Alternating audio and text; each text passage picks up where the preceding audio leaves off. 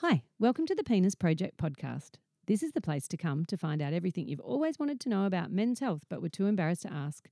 Join physiotherapist Dr. Joe Milios and sexologist nurse practitioner Melissa Hadley Barrett as they talk to real men and the experts about men's private parts. Have a burning question you really want to know the answer to? Please subscribe to our website at thepenisproject.org and just ask greater the us. length, while the greater the strength, the more time I've got for you. There's too much talking, texting, tweeting, posting. Too much noise altogether. In silence is strength and peace and space. Imagine silent forever. The Penis Project podcast is proudly supported and sponsored by PROST, Exercise for Prostate Cancer, and the RS Health Penile Rehabilitation Program. PROST is a not for profit charity set up by myself in 2012 that aims to help men exercise during their experience with prostate cancer. If you want to know anything more about PROST, including our online service and USB product now available, please just go to prost.com.au. Hi, I'm Melissa Hadley Barrett and I designed the Penile Rehabilitation Program to help men recover from prostate cancer. It's an online program built on decades worth of knowledge and experience and practice. It's the only one of its kind in the world and it actually works. So if you've been diagnosed with prostate cancer and want to get your penis working again as quickly as possible, and why wouldn't you, then visit penile and you'll be off and running. And it only takes about 15 minutes a day. All the best with your recovery, which I promise will never be as bad as you think. November 11, 11 a.m. 60 seconds, kids watch on the wall. In the pub, in the tab, in the cars, we remember. Welcome to the Penis Project podcast. Today, I'd like to welcome back Anthony and Carla. Viva Las Vegas, part two. In part one, we talked about the preparation for Anthony's forthcoming prostatectomy patient. And that was just last week's episode, episode 112. Today, in episode 113, we're going to be having a chat with both Anthony and Carla to see how things are going following the surgery. So, part one was prep, and part two is going to be the rehab. So, welcome along, you guys. How are you feeling? um, so much better than I expected I was going to feel. Okay, in what in what, in what way? Uh, well, the recovery, I just I feel like a bit of a fraud for someone who uh, had cancer and has pretty much been cured of cancer. I don't feel like I had anything. Now I've had surgery and I've got you know some after effects of of that, more the physicality of having big holes in my abdomen Sure. from the surgery, but I feel pretty normal. Okay, now Carla, you've been observing Anthony all the way through the prep and the the post op, and then the hospital stay. What, what's your thoughts on how is does that sort of match up with what Anthony's just said? Yes, I think we're both very surprised at the outcome in such a positive way. It really, it, it's remarkable, and I, I just feel very grateful Hmm. for everybody that has helped him along the way, and just I think his positive attitude has really helped, and all the prep work, all the exercises he did before, and right when we went or when I seen him at the hospital for the first time, he just looked so positive and happy. Mm. Right when I seen him, I, I felt really good the instant I seen him. Is that right? Yes. Cool. So we'll just backtrack. Anthony, you had your operation on the 8th of November. Yep. Today is the 5th of December. So we're, we're talking about four weeks ago tomorrow. Yeah. So it's pretty much your one month mark. But what I'd like to do is just get you to discuss, I guess, from the day of the surgery, you were wheeled in. I always say do your last set of nuts to guts exercises for the pelvic floor training as you wheeled into theatre just to get, distract you. Tell us what you remember of the surgery, the radical robotic prostatectomy. well, nothing because I was out, but straight after it, um, it went for about four hours. So uh, my last recollection of the time was about five minutes to eight, and I was the first patient of the day. And I have a recollection of being conscious again about twelve forty-five. Okay. Um, at, at that stage, I was starting to. That's when I was starting to look for phones and things to be able to communicate with people. But I came out thinking, oh, okay, well, that's over. One of the first things I did when I got the chance was to have a look at my stomach Okay. and looked and thought, all right, well, that doesn't look as bad as I thought it could look. Um, Mhm. I could see basically I had six uh, scars there, Yeah, yeah. uh, including it. And I, I, for some reason, I had in my head that I was going to have a vertical um, scar from above the the navel or below the navel. Or, Yeah, whatever the, to the pubic bone, like Yeah, yeah. have. I thought I thought that's what I was going to have, and I don't know why I thought that, but certainly it's just a horizontal one directly above. It's probably uh, two to three inches long, I suppose. Yeah. Um, and the rest were yeah, there's there's four, uh, two on each side of my abdomen, and another one further up, which is where a camera went in. I think so. Six holes essentially, but I thought, well, they should actually heal okay, and that was good. And then I think the other thing I noticed is I had a catheter, and that's a disturbing sight for anybody to see first time around. But you know, I knew that was a temporary thing as well. That sounds pretty good. I'd like you to just reflect on what that catheter looked like in a bit more detail because I will share with you. We actually had a patient probably five years ago, and if he's listening, he's like to be known as the bladder man. Mm. He was very distressed when he looked down at himself and he saw his um, penis sort of retracted and a catheter tube inserted. But the biggest thing that freaked him out was the white Mm. compression stockings, and he felt very much like a transvestite. He said he he was freaked out by the stockings and the compression stockings. And I I must admit, it was never something I would have thought would concern anyone, but this sent him into quite a lot of distress psychologically. And in the end, we needed to give him quite a lot of counselling. And he, he was very, very, I guess it all hit him all at once. Just looking down at his manhood, somewhat retracted with a tube and then with these stockings. And it, it was very confronting for him. Do you remember anything? No issue with stockings. No that, that was what's the least of my worries. They gave them to you before you even went in. You remember Yeah, I- they had you put them on. And I think I'd, I'd had the one before when I had the biopsy or something as well. So Yeah. no, no, it was wasn't even a factor in my mind. But yeah, looking down to see a tube coming out of yourself there, Yeah. and it just I felt like an old man. Mm. Like I, I equate that sort of thing with old men in hospitals kind of stuff, and I don't, I can't even have a visual of, of having seen that. Just the, Yeah. the color of the tubing, everything just looked like you know old Mm. sort of stuff. Then I sort of figured out, all right, that goes to the bag. Okay, that makes sense.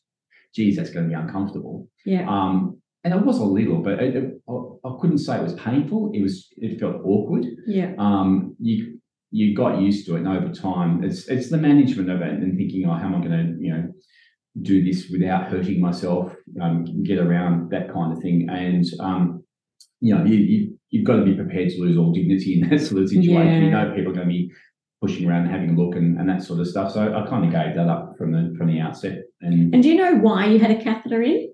uh, well, yeah, because with the removal of the prostate gland, um, that there's a direct link to urethra from bladder to um, The pelvic floor. yeah, Yeah. yeah. So and that needed to recover. So I, I couldn't urinate normally. I needed the tube to go and do all that work for me for the first nine days. I think it was. So you had your catheter in for nine days. Yeah. And what we say in Australia is to not do pelvic floor exercises Mm-hmm. during that time to just minimize the potential stress on that joint, which they call the anastomosis. Because if we have that delayed, delayed healing, it gets something called a leak in it.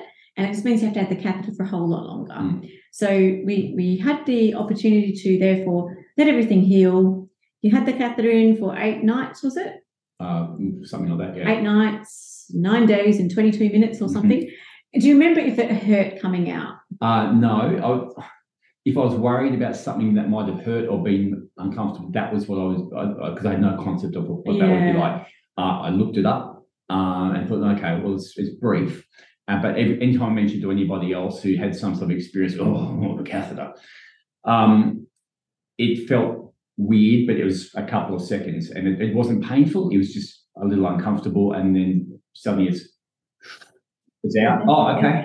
All right, and I wasn't leaking or anything. I was sort of Right. expecting spillage and, and whatever. Um, was- that was pretty good. We were straight into then putting on uh, a pad, Yeah. the underwear, that sort of stuff. Getting up and stood up and thought, well, okay, I didn't pour out or anything Yeah. like that. Um, straight away, I was having the wounds um, dressed, or the, the dressing actually taken off the wounds at the same time. Yeah. I had an appointment with my surgeon immediately after, so I literally walked across the road there, getting used to that sensation of not having the The bag, bag, anymore. yeah, yeah. Uh, and just feeling, oh, am I leaking, whatever. I felt I probably did a little, Mhm. but obviously I was very conscious of any sort of movement there.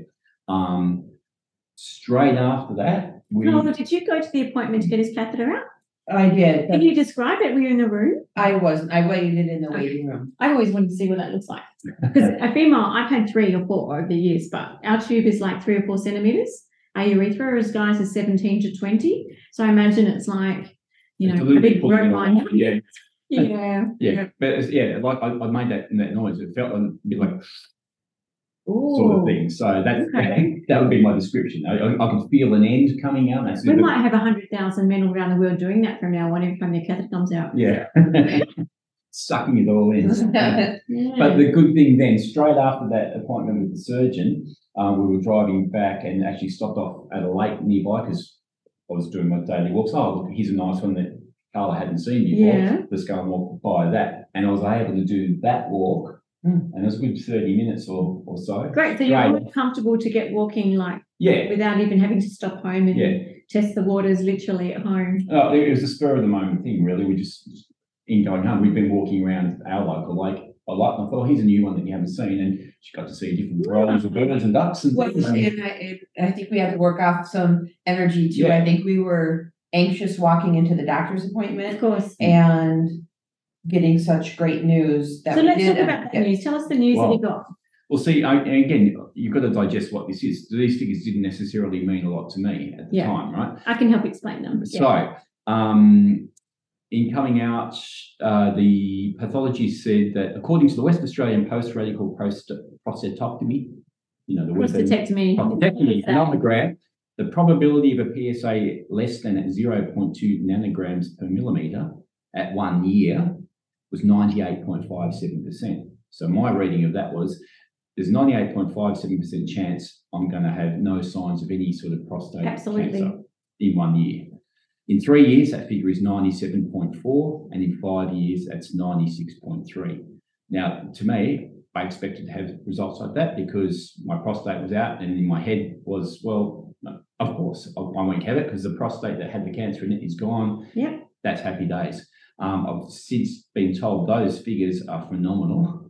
Mm. Um, I don't know that, you know, I-90s of anything are generally given out by surgeons post-surgery. So he seemed pretty happy with himself. Yeah, it's about as best that we've ever seen, in, to be to- totally honest. So, Mm. um, in contrast, I had a patient last week who had that reading at an 18% likelihood that there would be no PSA reading at one year Mm. and lower and lower three and five years. So, this is all about having the opportunity to have that prostate cancer treated early by the early detection picked up with the PSA when it's microscopic level. So, in Western Australia, we have a very um, talented man called Dr. Ronnie Cohen.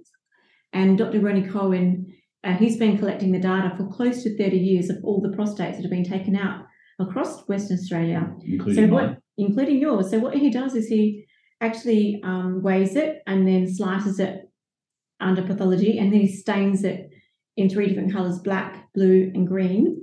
The black and the blue sort of uh, indicate to him what stage of cancers were in what section. So all part of that Gleason three plus four or four plus four, and the green is often little green dots that are the nerve um, resection. So do you have a measurement there, Anthony, of how much your prostate weighed? It's usually 33 grams. 33 grams. Oh, grams or whatever, or 33. cc's, yeah. Yeah, whatever that size. So that's actually a really small Yeah. So an average prostate, we say in a 35 to 40 year old person would be 35 to 40 grams. You're 54, Mhm. we'd expect to be around 50. So the good news for you is the smaller the prostate, the less it's missed. Mm. So therefore the pelvic floor muscle has to not make up for the deficit as much or the scaffolding that we have to build.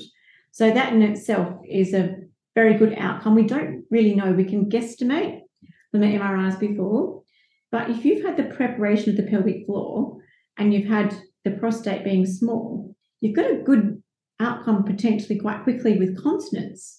The sexual function's a little bit different. We're going to break this into two. Can you tell me now, four weeks post op, what's going on with your bladder? How how many pads do you wear a day? Oh, one. Yeah. And it doesn't feel like there's any anything going in there. I just I change it every day. And Um, I'm probably at that stage now where I can easily venture out without it. Um, but you know, you want that little bit of peace of mind, and every now and then, as, as you get up or whatever, you, you forget to Yeah. to do. And even if even if I do forget to do the knack, Yeah. which I know you've explained, The Any knack. And what the knack? Carla, you probably know the knack by now. We're going to put you on the spot. It's lifting the knackers before he coughs, sneeze, or the knacks. Do you know that Australian word yet? No, I don't know. No, so it, it's just it's it's doing that smallish pelvic floor um, Oh, as you're, pull up as as you're it's, as standing it's up. standing. So more often than not, I haven't done it because I haven't had any Because it's a effect it. reflex now. Because you can't do those fast twitch fiber ones. That's what we Mm. got to train beforehand. So for everyone listening, it's generally if you cough, sneeze, bend, break wind, go to twist, but it's the reflexing, the short, quick action that we need that pelvic floor brisk contraction to fire up Mm. and be there to close anything coming down. Because if you have pressure um, that's going downwards greater than the resistance upwards, that's when you're going to leak. Yeah. And that's all dependent on the strength and tone of the pelvic floor. So the knack is what we get you to practice before the surgery by engaging your pelvic floor at about 50% of your effort before you stand up, before you cough or sneeze, with the hardest thing actually being breaking wind. Sorry to get a bit personal, but have you noticed that that's been an issue at all to have a bit of a leak with uh, doing a Uh, no, no. Breaking wind for me was only an issue post surgery. Like it took me days to, yeah to get that, that They right wouldn't let him eat solid foods. Mm. until that time. That's that's standard. And for me, that was that was the biggest issue while I was in hospital. I, the first the first night, um, I, I had an urge to break wind all the time, but I just couldn't right do it. And part of it's also you don't not want to strain anything. Yeah. I remember standing with a nurse at one stage trying to go through the process, saying, "Surely you have better things to do than stand here with me while I'm trying to pass."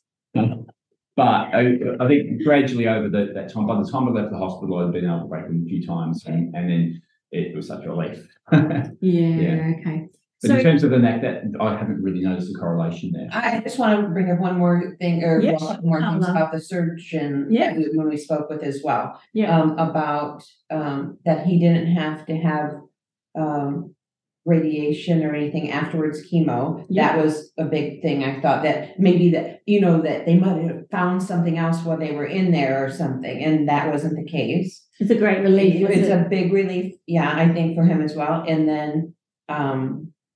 They showed us the photos, so we got to see what the cancer looked like, right and it looked so small to me. yeah Where I thought, I don't know what I thought, I, I guess that it would be bigger, and it seems so Mm. tiny.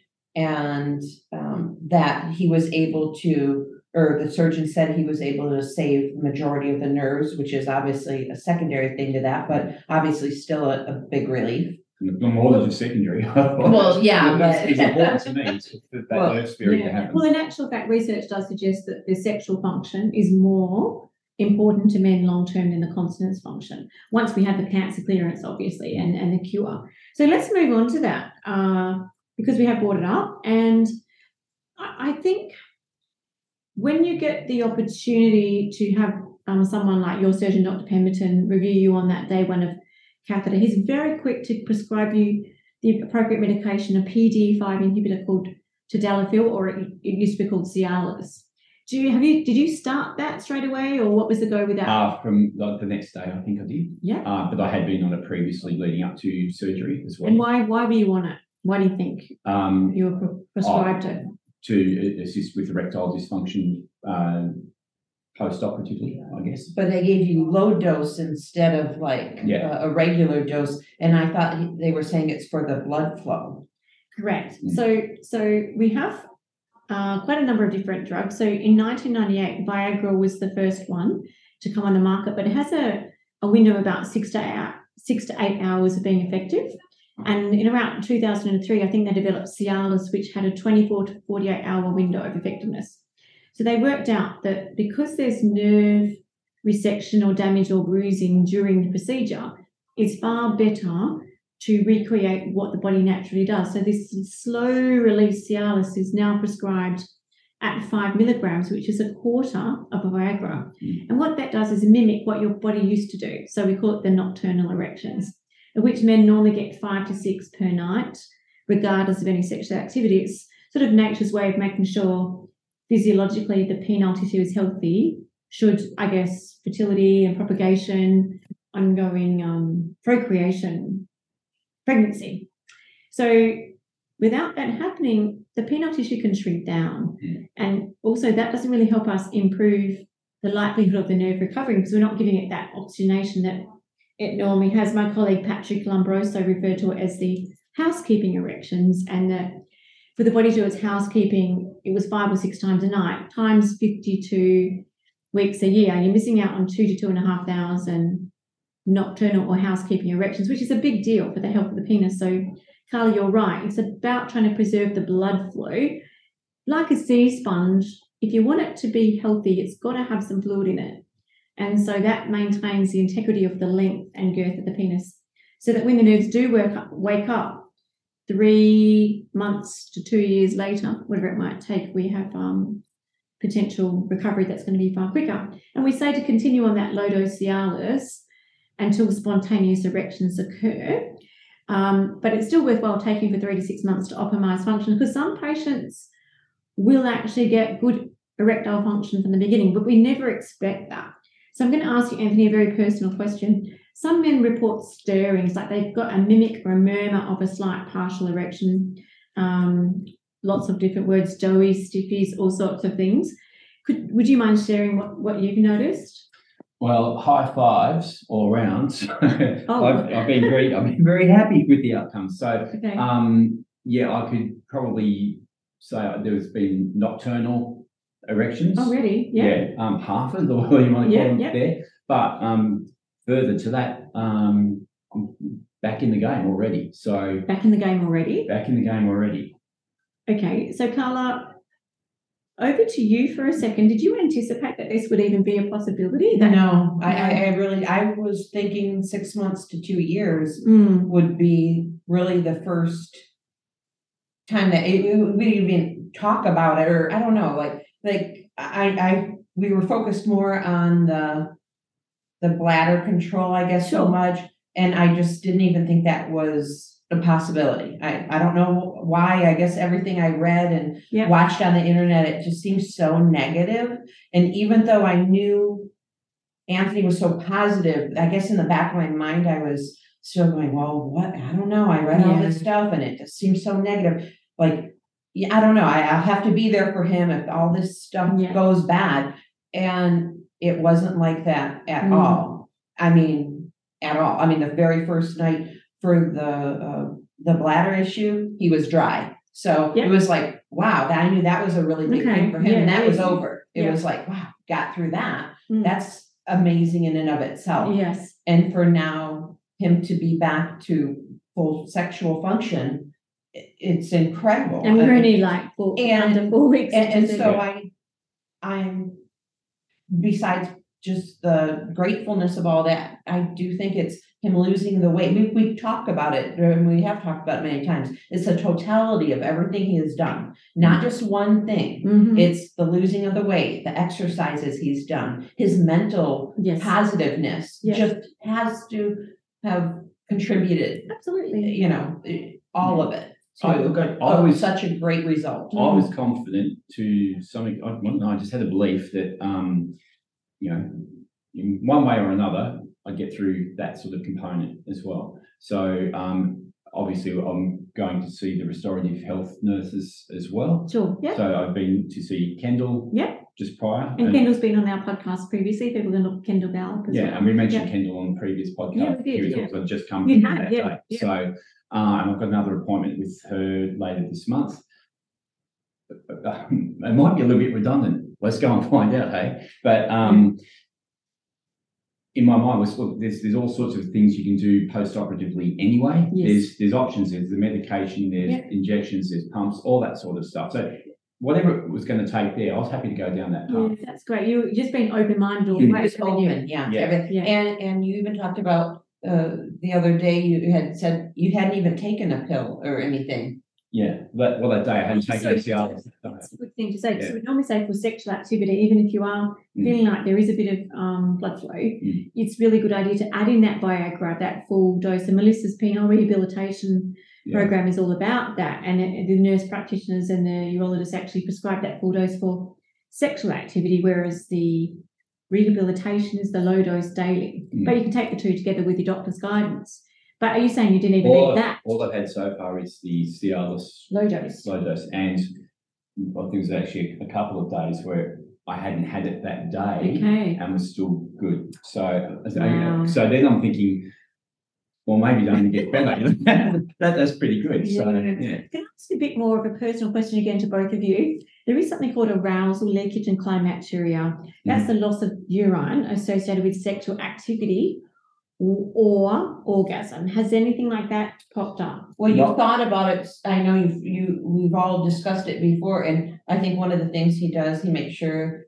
I mean, I'm sure because of his consciousness about Yes. it, he makes sure he urinates before he, bladder, yeah, yeah. and before he goes to bed, before, like, everything before, you know. But that said, you, you, you raise that, um, and I have actually discussed this with you. So, yeah, there is a bit of arousal, particularly early on. Yes. And, you know, if I go and go for a hug all a day, I. I could Yeah. feel, I could feel some leakage. Um, and that for me was kind of, oh, okay, well, if that's as bad as it gets, mm, all right, so what? Okay. Um, and you know, and, and through that, if I was in a certain position, like if I'm uh, leaning over, sort Yep. of thing, I felt vulnerable Gravity. to leakage Yeah. through through that. So that's an- another point to bring up, that he still does the pelvic exercises Yes. Yeah. regularly. I I'd mean, like everyone to continue doing three sets a day Mm.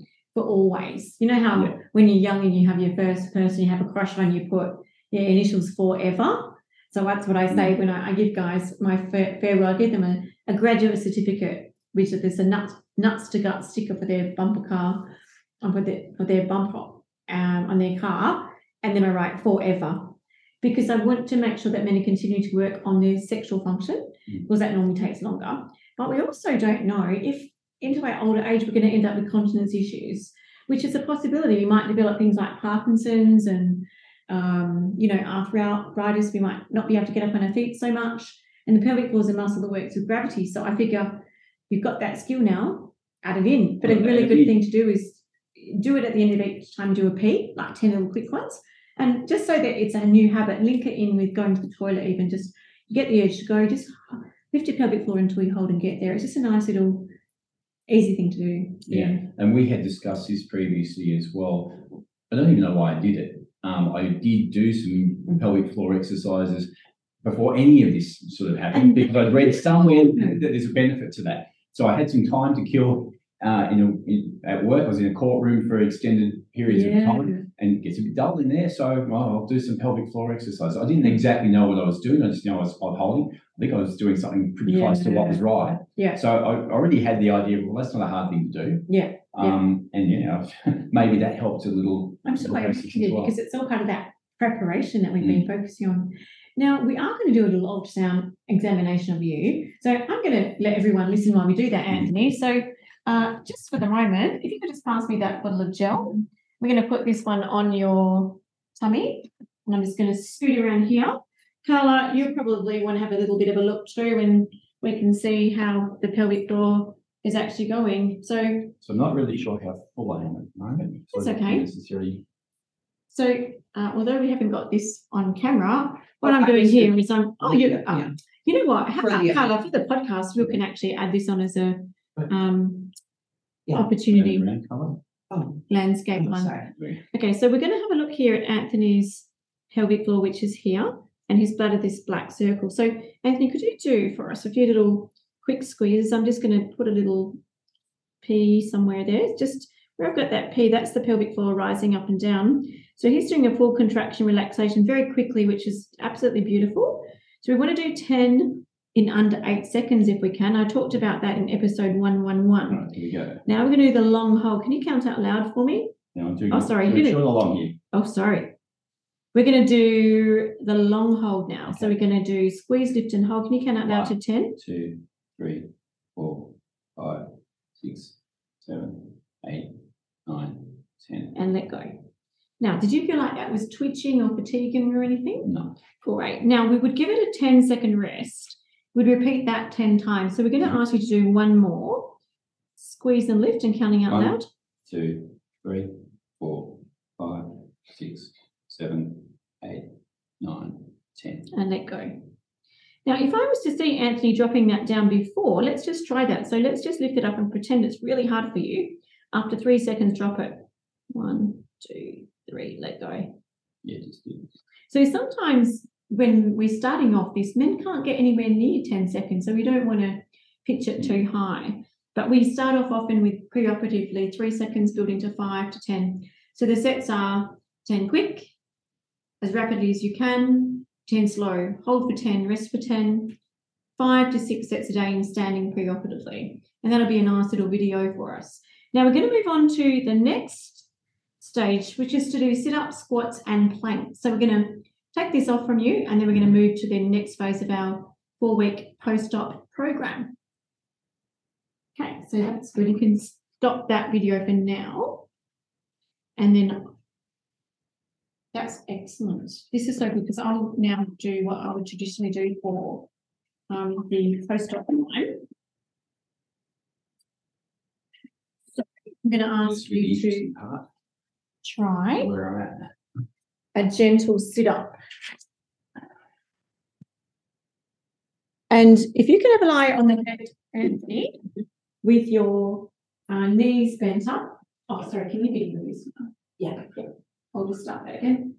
I'll just say I've just I just prepared this earlier for Carla's sake, a nice little towel with Australian Vegemite all over it. Got to add a sense of humour. Okay, can you please get to have a lie on your back? Thanks, Anthony. And this is all taken from Peter Dornan's work. So functional rehab, episode 69 of the Penis podcast. So we're going to put your hands behind your head. What I want you to do, Anthony, is just gently engage your pelvic floor and then very gently lift your head about halfway up towards your knees and then just drop that down, releasing your pelvic floor. Can I get you to repeat that a couple of times? And just let me know if you feel like there's any discomfort there. How's all this abdominal area? Um, that I'm comfortable getting to that point. let's just have a look at your tummy and wounds. And Carla, I might get you to come a little closer. We can see all that in action. Gentle There we go. squeezing of the front passage, lifting up. Oh, that's fantastic, and dropping back. We'd like to do 10. It doesn't need to be too quick, and it just is in your comfort level and height. Now, some men will only go a third of that because they're actually not so fit beforehand. But whatever the man is comfortable to do, so long as there's no pain. I don't mind if there's a little bit of um, slight like stretching or but no I feel the muscles working. I Yeah. can't feel any stretching per We haven't done anything like this for a month. and let- We'll make that number 10. Good. Okay. Now we're going to just say, have a rest for a second. We're going to shift you over onto your tummy. We're going to try a 10 second plank. So we're going to get you to roll over onto your belly. And I'll just take that pillow away. If you bring your elbows right up to the top, because you're quite tall, and just come up a little bit further so you can stretch out. So if you might go flat first. Now come up onto your toes and your elbows there. We're going to lift and hold, but want you to engage your pelvic floor. Hold it there, counting out loud to 10. One, two, three, four, five, six, seven, eight, nine, ten. and let go. How's that feel? You can be honest. Oh, doable, yeah. Doable. Any pain? Um, in being like this, I can feel not, not pain, It some slight discomfort, I suppose. So if there's any discomfort when guys start this, we've got two options. One, to just do five seconds, Mhm. or two, just go on your knees. What would you prefer to do? Uh, I'm up, I'm good for it. It's, it's more even being in this position that I'm feeling. Yeah, that, so- stretching. So that's yeah. quite normal for that abdominal tone to stretch. All right. Just up, up one more time. Have a go. One, two, three, four, five, six, seven, eight, nine, ten. And lower. You So feel it more as you get towards the end, but obviously, but Yeah. So we'd do 10 of those, but if someone was feeling a bit uncomfortable, or a bit breathless, I say start at five. We're going to do 10 sit ups, 10 planks, and now we're going to do some squats. So we're going to get Anthony to have a little stand up against the wall here. We want to do some deep squats. I'll just demo the first one. And this is to ensure that we um, get some real life examples happening. So we're going to take the arms out in front and we're going to do a squat as deep as you can go and come back up again. I've got my arms here because you can actually add two kilo dumbbells, but for the first time, we're just going to try it out. If you have dodgy knees, sore knees, just go as far as you feel comfortable to, or you could stand against a wall if that was too uncomfortable. But we'll get you to have a go. You want to try and get deep down into. So this will be interesting for my knees because I have had dodgy knees, but being ten kilos lighter than it was. An easy thing to do, so. Okay, ready? And then come up. All right, now we're going to make sure you lift your pelvic floor first this time. So you tried that. Pull the Yeah. pelvic floor up, gently squat down. And then come all the way up. How's all that feeling? Feels okay. So we do ten. Mm. If I anyone think I'll be feeling by the end of ten, but Yeah, yeah. if anyone was leaking here, I'd say that's normal. And you just have to get used to engaging the pelvic floor, maybe with not so much volition. So maybe just a gentle thirty percent sort of lift. Yeah, I don't think I had any leaking No, on that one, so. So I reckon that's pretty awesome. So if you go to Craig Allingham's um, episode number 13, it's all about the prostate recovery map book, chapter five. And I weave that with um, Peter Dornan's functional rehab program that he developed for himself when he was leaking for seven years. So thanks, Anthony. That was awesome. That's great training videos that we can share with everybody. Thanks, Carla, for filming. Okay, so as what would normally happen, this um, session on this podcast is actually my four week post-op consultation with Anthony and Carla. And um, we did actually have a short meeting a couple of weeks ago just to check in. Um, but today was all about getting back to function and to work. Now, you actually started work today too, I believe. did. Tell us about that. Uh, a lot of it was spent telling people how I'm good. Okay, cool. Uh, you know, a couple of meetings, catching up with people. So I'm I'm I'm reduced hours. So I'm doing uh, four hours a day, mainly so I can get back and have a rest in the afternoons. Great. Uh, I work in the public service, and if I don't get away from there, someone will call me into a meeting Yeah. or something like that. So I, I had some idea. Maybe I could nap on the floor in my office. It's never going to happen. I, I need to get that space to get home. And again, I've mentioned at the start, I feel like a bit of a fraud for because Yeah. I feel so good about it. Yeah. But coming home, before we got here, I had that nap. I needed that nap. Yeah. So mentally, physically, the, the discipline of getting up and getting dressed and going to work and all that sort of stuff um, was good. But at the end of two weeks, I'm sure I'll be ready to do. Yeah, back to Full time. But And thank goodness it's going to be Christmas because then you'll probably get some time off, will you? no, Oh. I've just, I've just had six weeks off. So, So, so yeah, you're, No, I'll- time to work. yeah, pretty Yeah. much because everyone else will be having time off. Sure. Well, I, I did have a sneaky um, visit to you in the hospital first night. Mhm. It was only, it was basically 7 p.m. and you'd only been out of surgery for eight hours or something. Mhm. You probably got a bit of a shock having a physio come, but we've actually made a video of that day as well. Mhm. And I want to thank you both because you've actually put a whole lot of videos together. We're making our own little kind of mini documentary out of this. Um, we haven't actually had that conversation yet, but what will be lovely is just to put a couple of links for your two podcasts that are back to back. Viva Las Vegas Part One and Viva Las Vegas Part 2 Mhm. Before we round up, I'd love you both to just share some parting words to those in a similar situation. Carla might want to go first. Uh, I would just say, um, to do those pelvic floor exercises, do the weight loss, do everything that you're told, exactly how you're told, and don't just go, yeah, yeah, I'll do it at home and it, maybe you do a couple and do it religiously, just like he did. He put an app on his phone. And I Yeah, thought that was just a great idea to do. And Which app did you use, by the way? One with a K on it. Yeah, Kegel. So there's Yeah. a pink K, and you can change to a blue K. There's another one called Squeezy. I like. It's just um apps um that give you the. But I thought that was very helpful because I don't think you would do it as long. Oh, it, it bugs me until I do it. So Yeah. Yeah, he has Did you pay for that one? No. No. Okay. So it's just a big pink K. It's called Kegels or Easy Kegels. Or there's another one called Squeezy, which is the NHS in the UK. So great tips, I think. Um, Anthony was unusual that he knew he had his pelvic floor, that he had a pelvic floor as a guy. So the fact that he was in the courtroom doing them was quite an unexpected for me from what you just said then. Yeah. And the, to get the test early, those Yes. PSA tests early. I mean, I just feel so thankful for that as well, that he mm. did that early. Yeah. Because this could have been a whole different result if he waited just five, ten years. Yeah, I mean, Oh yeah. even though they say it's a slow growing cancer and all that, I, I just, you know, I have a son myself. I want to make sure he starts Yeah. getting those early in his life. Yeah, and I think my bit of advice, what helped me was seeking out the help and the discussion early on. So I, I actually didn't expect to be diagnosed with it when I went and saw the surgeon. Okay. So it was a bit of a shock to me on the day of, oh, you have to actually remove my prostate. That's Okay, that's yeah. that's great. Within days, um, I think I mentioned it before. I've been off to see nurses about it. I started that conversation with people at work. Yeah. And as soon as you do, everyone knows someone who's in that situation. They don't talk about it until you start talking Mm. about it. Then people did.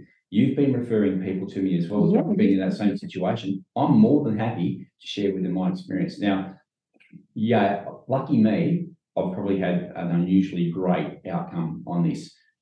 But why would it only be me? There must be other people who are going to have good outcomes as well. We know we know how to do it well. Yeah, We can't predict exactly what each person's anatomy is like.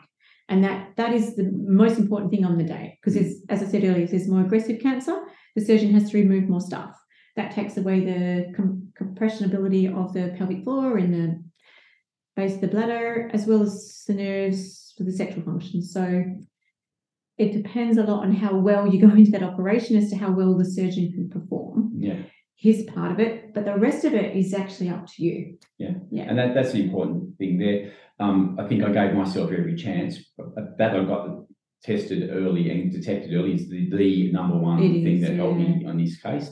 So even if you have no idea of any, if you've never had a PSA and you're over 40, go and get it. The worst that can happen is you have a needle in your arm It's for a few blood seconds. test. That's it. It's not the finger test Yeah. anymore. Yeah. And you know, it's likely you don't have it. So Yeah. go and get go and tick that box. Yeah, I'm good. I'll come, I'll see you in a year. I'll Yeah. do it again. If you do have it, yay, you've picked it up before it's become a major issue for you. So um, yeah, I had cancer and I don't have cancer anymore, and that's been a three month journey or four months or whatever it is. yeah. Um, No, yeah. So you, you're cancer free, almost pad free, but not really leaking, but just as a bit of security wearing one. And then you've got your full sexual function. That's what we call a eureka patient. Well, I do. Uh, that's pretty extraordinary. Um, but I don't think it was just pure luck. So I've got a little phrase I, I like to say because people say I feel so blessed, I feel so lucky, and I say, actually, you worked hard for it, and the mm-hmm. harder you work, the luckier you get in Yeah. life. It's a life life thing anyway, isn't it? mm, absolutely. Yeah, you- you're right. You make your own luck sometimes. Yeah. I think I made my luck. It's bad luck to be diagnosed, mm. but then you you did what you could to help that be. Well, actually, it was good luck to be diagnosed. It's bad luck to have it. the mm-hmm. Yeah. place. Okay. Yeah. the, Yeah. the diagnosis was good luck. And good luck that. I created that opportunity for by going and getting something checked. So cool. So, what would you like to do with our documentary, our, our little mini series? Because I haven't even asked you that yet. I'm free to do whatever you want to do with it, Okay. essentially. So publish it wherever you need to. I think we've God, we made a good dozen or so little snippets Yeah. of, of the journey. Yeah. Um, not so much pre, we did Yeah. a little bit of pre stuff. Yeah. Um, but yeah, I, I think I, I did some good little I- Yeah. I gave little tips on what I did for diet, um, what I did for exercise, how I was feeling after the surgery. Um, I'll, I'll go back and do another one today about having gone to work for the first time um, and, and what my outcome has been and what my prognosis, what I need to do Yeah. going forward. Then I don't know. Well, see you've got a background in television broadcasting, so you actually Mm. have the skills as well to help us, you know, put it together. And Carl has been an extraordinary camera person. so I just want to say a massive thank you to both of you. It's been an absolute partnership. It's been a joy working with you both. And you know what? We are going to help a lot of people. So Right. thank you for your honesty. Thank you. Oh, and that's that's the motivation. I, I would have liked to have had that resource yeah, when I was Yeah. first diagnosed. Yeah. So to if I can help somebody by by watching these things and listening to these Yeah. podcasts and know that it ain't the end of the earth. If Yeah. we could have heard one person say positive things, Mm, just, I don't know, that would have made me feel a lot better. And it just seemed everything was negative out there. I guess that's what Melissa and I are trying to do with the podcast as well, to share the everyday blokes experience, to say, hey, we know it's pretty crappy to be diagnosed with this or whatever it might be that's affecting men's health, but tune in for some conversations that other people have experienced as well, sharing their story because they're not likely to tell a story it's going to be a bad ending. And we have already done over 113 podcasts now.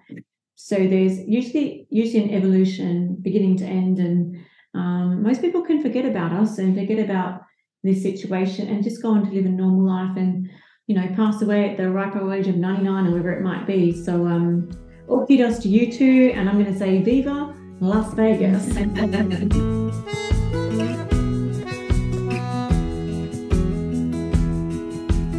tell you about a boy who lives inside me. He's been there all of my life. Hi, I'm Melissa, and I hope you enjoyed the podcast this week. Just a reminder if you've been diagnosed with prostate cancer, I've built a penile rehabilitation program just for you. It's an online program packed with information, exercises, and advice, along with proven strategies that will get your penis back in working order as quickly as possible in about 15 minutes a day. If you like the sound of that, then please head over to penile and you can start straight away, or there's a link from the RS Health website. We would also love you to review and subscribe and share this podcast so we can help more men. Links to Instagram and Facebook are in the show notes. We look forward to seeing you there. So spread the word that help is available. All the best for now. Bye. I've got a boy of my own now. It fills me with pride to see him growing so fast into a man. His victories become mine.